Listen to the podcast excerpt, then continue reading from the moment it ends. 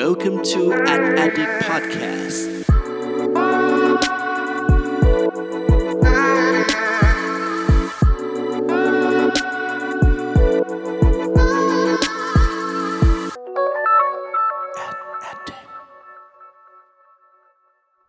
สวัสดีครับ ขอต้อนรับเข้าสู่ Ad Addict Podcast ตอนที่ 4 กับผม เพิร์ดพงศ์ปิติภาสุขยืดครับ วันนี้นะครับสิ่งที่เราจะมาพูดคุยกันเนี่ยก็จะเป็นการพูดคุยต่อเนื่องจากตอนที่ 3 ที่ผ่านมานั่นเองนะครับเพราะว่าเราเนี่ยจะมาคุยกันมาฟังกันเกี่ยวกับบทสัมภาษณ์ที่ผมได้มีโอกาสพูดคุยกับพี่คนหนึ่งในวงการที่หลาย ๆ คนน่าจะรู้จักนะครับ ก็คือพี่หนึ่งอัศวินพานิวัฒนานะครับ ที่ดำรงตำแหน่งเป็น Executive Creative Director จากเอเจนซี่ Gray NJ United นั่นเองนะฮะ อย่างที่คราวที่แล้วผมได้บอกไปนะครับว่า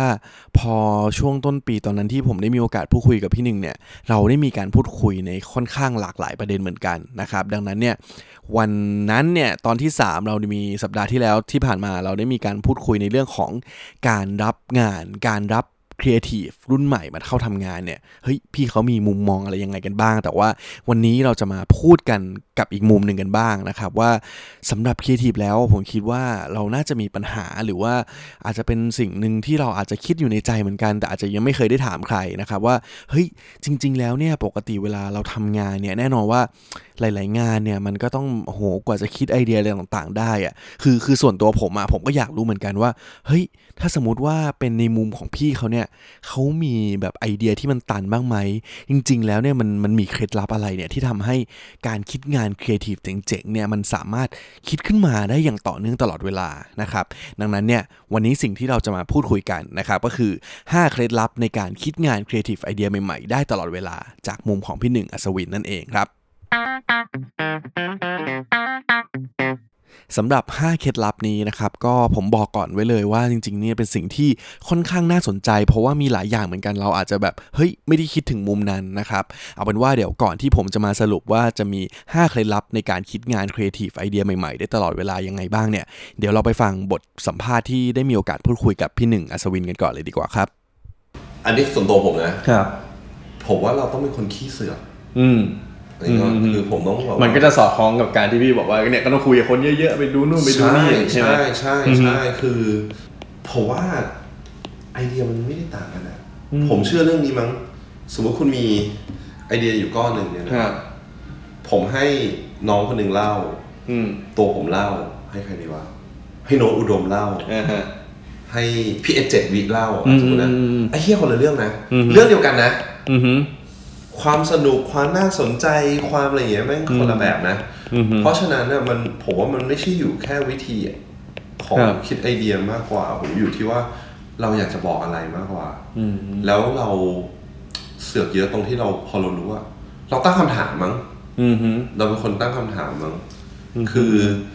มันหลาย ๆ ครั้งอะที่ที่มันเป็นนิสัยส่วนตัวมากกว่าครับแล้วอยู่ดีมันกลายเป็น theory เช่น สมมติอืมผมเป็นคน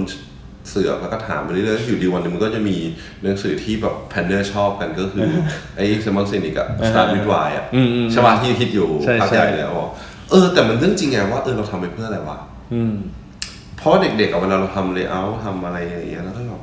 ไอ้เหี้ยพี่เขาบอกให้กูทำกูทำไปอ้าวแต่ทำไม่เสร็จไอ้ห่ากูใช้เวลาตั้งนานเสร็จแล้วลูกค้าไม่ได้เอาอย่างงี้เอ้าไอ้เหี้ยทำไมกูไม่ถามตั้งแต่แรกว่ากูทำทำไมวะอืม พี่อันนี้ objective มันคืออะไรเนี่ยพี่ อืม หรือบางทีเราไปคุยกับลูกค้าก็แล้วแต่เหมือนแบบว่า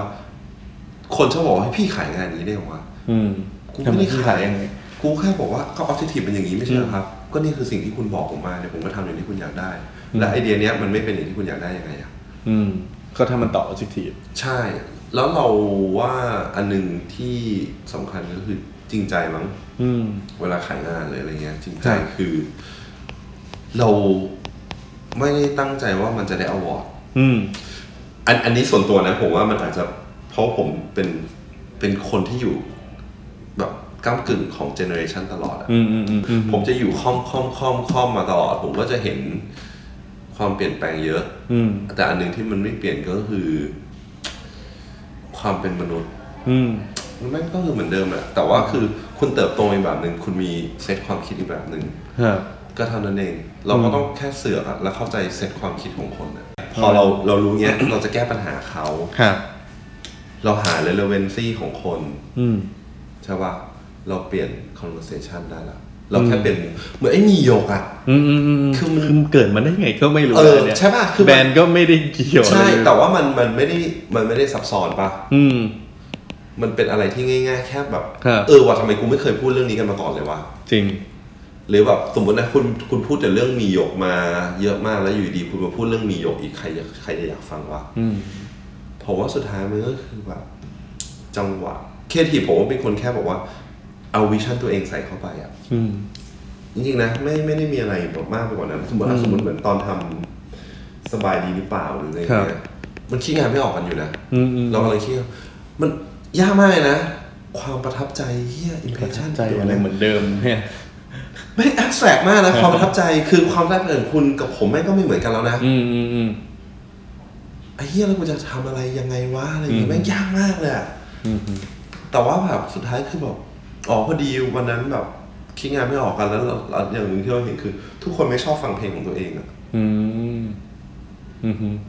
แม่งนั่งทำงานแม่งมีฟังเพลงอะไรเงี้ใช่ย ใช่แล้วอีกอันที่เห็นคือแม่งเนื่องจากมันมีคนหลายยุคมาก ฮะมันเห็น มันเห็นว่าแต่ละคนมันจะฟังเพลงยุคตัวเองอะอืม ใช่ปะอืมอืมอืมเราก็บอกว่าเหี้ยอะไรไม่รู้แล้วไปอยู่ดีเพื่อนแม่งส่งอันนี้มา สบายดีเปล่าเวอร์ชันไอเทเทเนียมอะอืมอืมอืมเราก็แบบอ๋อไอ้เหี้ยคือคนเราแม่งยึดติดกับเพลงนะ ตอนเราไปขายลูกค้าเราขายเนี่ยอ๋อผมยกตัวอย่างก่อนนะครับ ผมจะใช้เพลงอย่างเช่นคำว่าเพลงสบายดีหรือเปล่าอะไรอย่างนี้ เออผมเอาเพลงนี้เอาเลยชอบ เอาเหี้ยคือบางครั้งไอเดียมันมาแบบ ไม่ได้ ไม่ได้แบบ เราไม่ได้แพลนไว้เหมือนกันใช่ไหมมาแบบใช่บังเอิญมัน ผมถือว่าไอเดียมันคือ chemistry ตรงนั้นนะอืม เพราะว่าอะไรเรากำลังคุยเหมือนคนกำลังคุยเรื่องบุพเพสันนิวาสอ๋อเจ้าอยู่ อืม แล้วมันก็จะคงต้องมีอะไรบางอย่าง อย่างอาบุพเพสันนิวาสคุณทางลองทำหนังบุพเพสันนิวาสออกมาอืมอีกประมาณห้าครั้งเลย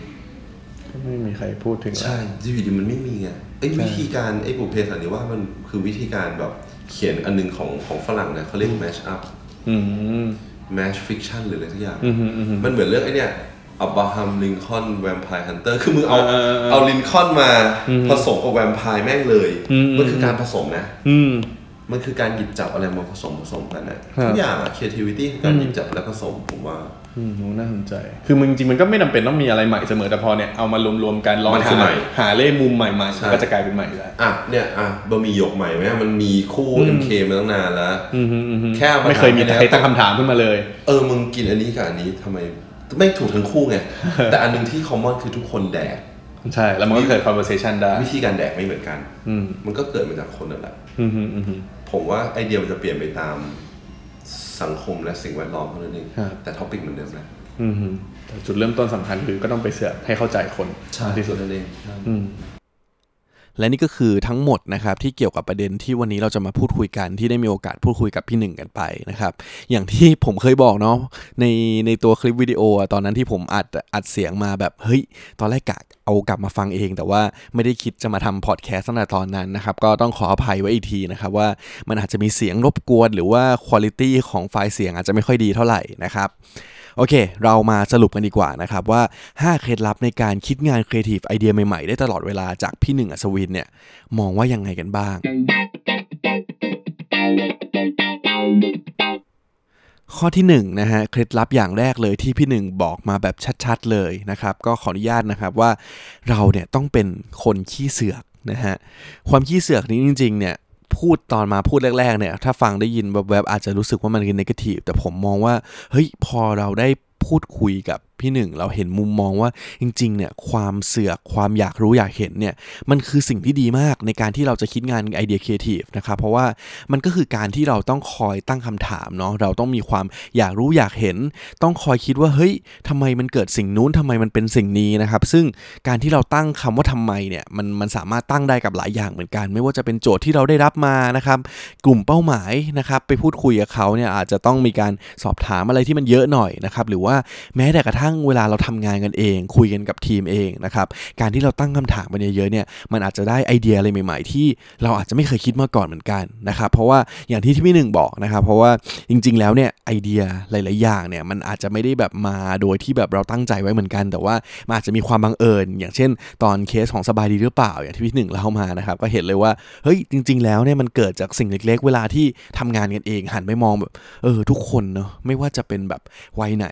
หรือทำแบบมีไลฟ์สไตล์แตกต่างกันยังไงเนี่ย แต่ทุกคนเนี่ยชอบฟังเพลงของตัวเองนั่นเองนะครับ ดังนั้นเนี่ยข้อแรกของเราก็คือต้องเป็นคนที่อยากรู้อยากเห็นและคอยตั้งคำถามตลอดเวลานั่นเองครับ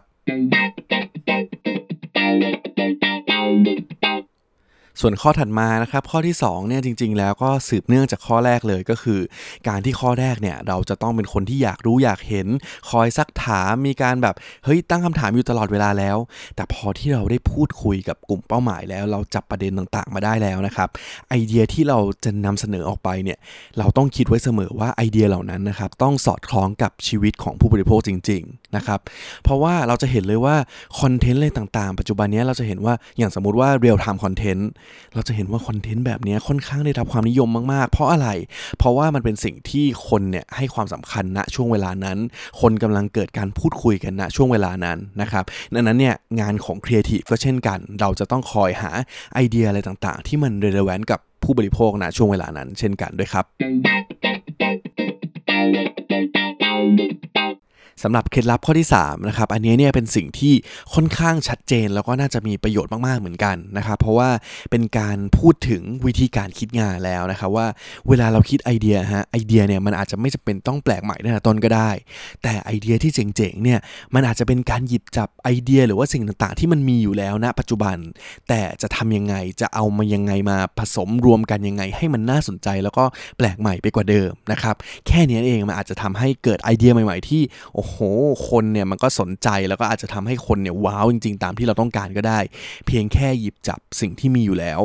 รอบๆตัวเรามาผสมกัน ให้มันมีมุมมองใหม่ที่เกิดขึ้น แค่นี้ก็สามารถคิดครีเอทีฟไอเดียได้เช่นกันครับ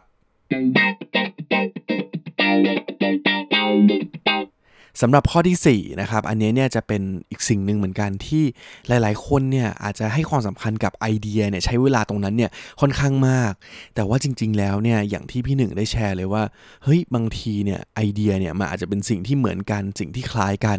แต่ความสำคัญเนี่ยก็คือเราเนี่ยจะสามารถเอา vision ของเราเองเนี่ย vision ของแบรนด์เนี่ยใส่เข้าไปแล้วนำเสนอออกมาได้น่าสนใจอย่างไงนะครับตัวอย่างเช่น สมมุติว่ามีประเด็นหนึ่ง เหมือนกันเลย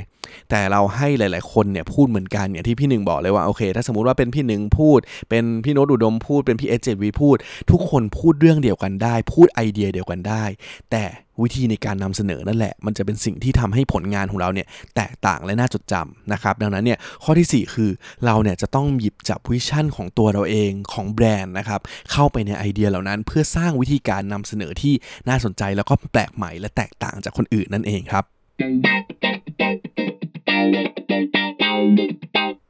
สำหรับข้อสุดท้ายนะครับ ข้อที่ 5 เนี่ย เป็นสิ่งหนึ่งที่จริง ๆ แล้วเนี่ย ผมคิดว่า เออ อันนี้เนี่ย เราหลาย ๆ คนเนี่ย มักจะแบบ ไปอยู่กับไอเดียไปอยู่กับอะไรที่มันแบบความคิดสร้างสารรค์อะไรนู่นนี่ แต่ว่าอาจจะลืมสิ่งนี้ไปเหมือนกันนะครับ ซึ่งเป็นสิ่งที่ดีมากๆเลยก็คือความจริงใจนะฮะที่พี่หนึ่งบอกแล้วว่า ไม่ว่าจะเป็นยังไง ไม่ว่าจะคิดไอเดียอะไรออกมายังไง ถ้าสมมติว่าเราตั้งต้นด้วยความจริงใจ เรามีความจริงใจในการที่เราอยากจะรับรู้จริง ๆ ว่าเฮ้ยจริง ๆ แล้วเนี่ยโจทย์มันเป็นยังไงคอน sumer เขามีปัญหาอะไรยังไง เรามีความจริงใจอยากจะนำเสนอผลงานของเราออกไปที่มันตอบโจทย์ของเขาจริงๆเนี่ยแก้ปัญหาคอน sumer จริงๆเนี่ยแน่นอนว่าผลงานเหล่านี้แหละงานครีเอทีฟเหล่านี้มันจะสามารถเป็นผลงานที่น่าจดจำแล้วก็เป็นผลงานครีเอทีฟที่ต้องบอกได้ว่าเป็นผลงานที่ดีได้เลยนะครับ การที่ได้ award มาอาจจะไม่ใช่บอกจุดบ่งบอกที่บอกว่าผลงานคุณประสบความสำเร็จเสมอไป แต่ถ้าคุณจริงใจสร้างผลงานที่มันตอบโจทย์จริงๆเนี่ยนี่แหละคือความภูมิใจที่แท้จริงนะครับ และนี่ก็คือ 5 เคล็ดลับในการคิดงานครีเอทีฟไอเดียใหม่ๆ ได้ตลอดเวลาจากพี่หนึ่งอัศวินนั่นเองครับ ขออนุญาตสรุปให้อีกรอบหนึ่งแล้วกันนะครับสำหรับหลายๆคนที่อยากจะทบทวนนะฮะว่าวันนี้นี่ที่ฟังไปทั้งหมดเนี่ยจริงๆเนี่ยห้าเคล็ดลับเนี่ยมีอะไรกันบ้างนะฮะอย่างแรกเลยคือเราต้องเป็นคนขี้เสือกเยอะๆนะครับคอยตั้งคำถามเยอะๆ คอยมีความอยากรู้อยากเห็นเยอะๆ นั่นแหละ เป็นสิ่งที่ครีเอทีฟที่ดีควรจะมีนั่นเองนะฮะ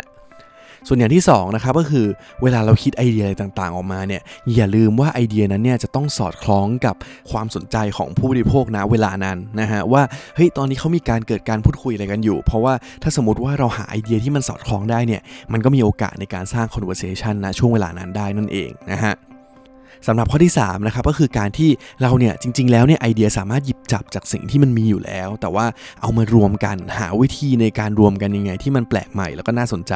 แค่นี้ก็สามารถคิดไอเดียครีเอทีฟได้เหมือนกันนะครับ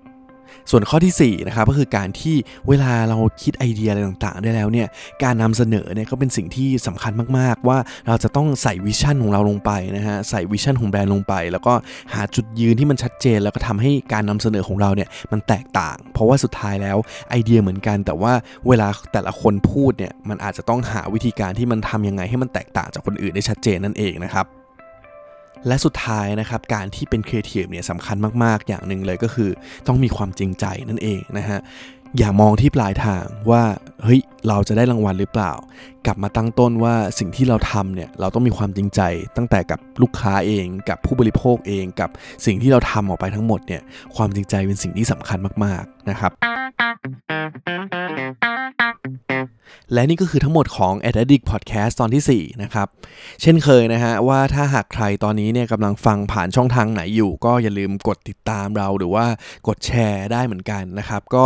ถ้าหากว่ามีอะไรอยากจะให้พูดถึงประเด็นไหน อย่าลืมแนะนำกันเข้าามาเยอะๆนะครับทางเราเนี่ยคอยเปิดรับไอเดียใหม่ๆอยู่เสมอเช่นเดียวกันนะครับสำหรับวันนี้เนี่ยก็ต้องขอบคุณทุกคนมากๆเลยนะครับที่ติดตามฟัง a d d i c t Podcast ไว้เจอกันใหม่ EP หน้าครับ สวัสดีครับ Welcome to an Addict Podcast.